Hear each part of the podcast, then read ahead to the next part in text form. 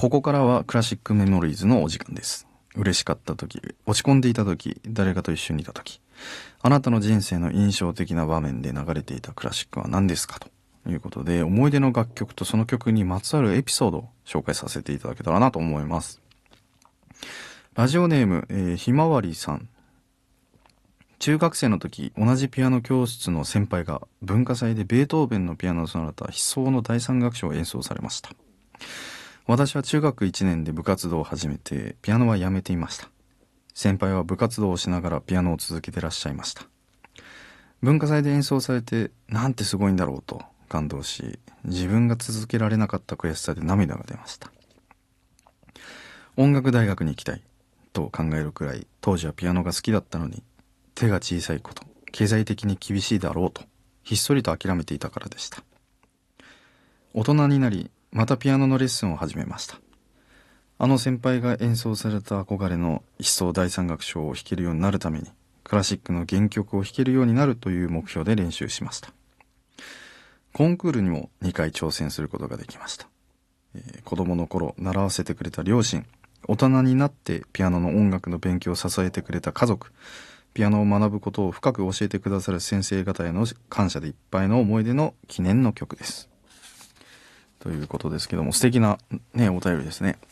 あの、今はピアノを弾かれてないけども、えー、昔ピアノを弾いてたっていう方はやっぱたくさんいるわけで、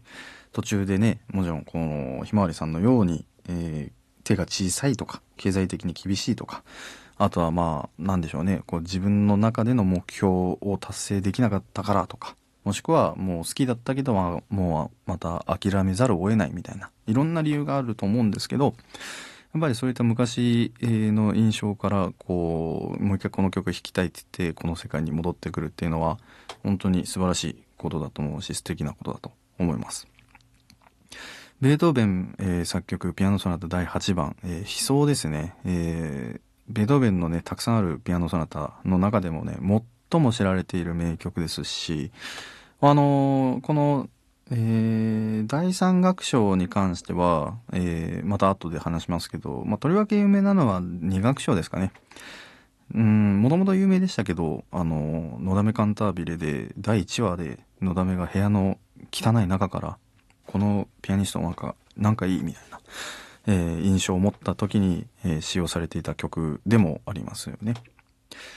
このうん作品のさん楽章っていうのはこうソドレミから始まるんですけど、ソドレミから始まる曲ってこうソドレミってヒットメーカーみたいな旋律で、ツィゴイネル・ワイゼンのバイオリンのソドレミっていうのもあるし、あの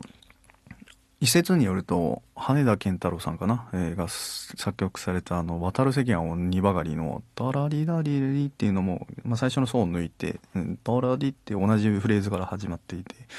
まあいろいろ昔の、うん、ハイドンとかの時代から現代に至るまでこのソドレミを、えー、最初に使うとモチーフに使うと売れるっていう言われてる都市伝説があったので、僕も実はあのあの自分で曲を書いていた時はソドレミから始まる曲っていうのは結構書いてたりしましたし、フレーズのどこかで、えー、隠して入れたりしてましたね。まあそんな最初の、えー、冒頭三楽章の冒頭から、えー、こうね、えー、有名なメロディーが出てきたりで、かつこの破綻調っていうのはベートーベンにとっても、えー、とてもうん重きを置いていた調整で、例えばだいごばんシンフォニーの運命であったり、えーやっぱりこう悲劇的要素が、えー、ある時には必ずベートーベンというのはこの破綻調、この調整を使っていたんですよね。ですので、まあ、悲壮と、えー、名前をついておりますし、えー、そういった感情をどううまく表現できるのかが難しい作品でもありますね。ということで、はいえー、僕の演奏でぜひ聴いていただけたらなと思っております。えー、ベートーベン作曲ピアノソナタだいはちばん悲壮よりだいさん楽章です。Growing Sonority 反田恭平 Growing Sonority エンディングのお時間となりました、えー、久しぶりの日本での、えー、スタジオはやっぱりねこう集中できますよね。こうトークがねあのー、やっぱりパソコンだったり、えー、スマートフォンで撮ってたりとか、やっぱこうリモートで収録する何かしらのこう電波大丈夫かなとかちょっと、うん、不安要素があって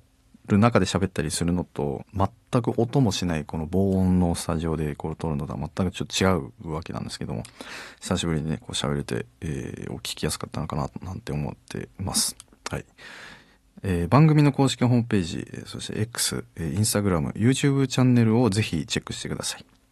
あなたからのメッセージもお待ちしております。宛先はソリタアットマークエムビーエスいちいちななきゅうドットコム、ソリタアットマークエムビーエスいちいちななきゅうドットコム、番組公式インスタグラムの ディーエム でも受け付けております。ここまでのお相手は反田恭平でした。また来週お会いしましょう。さようなら。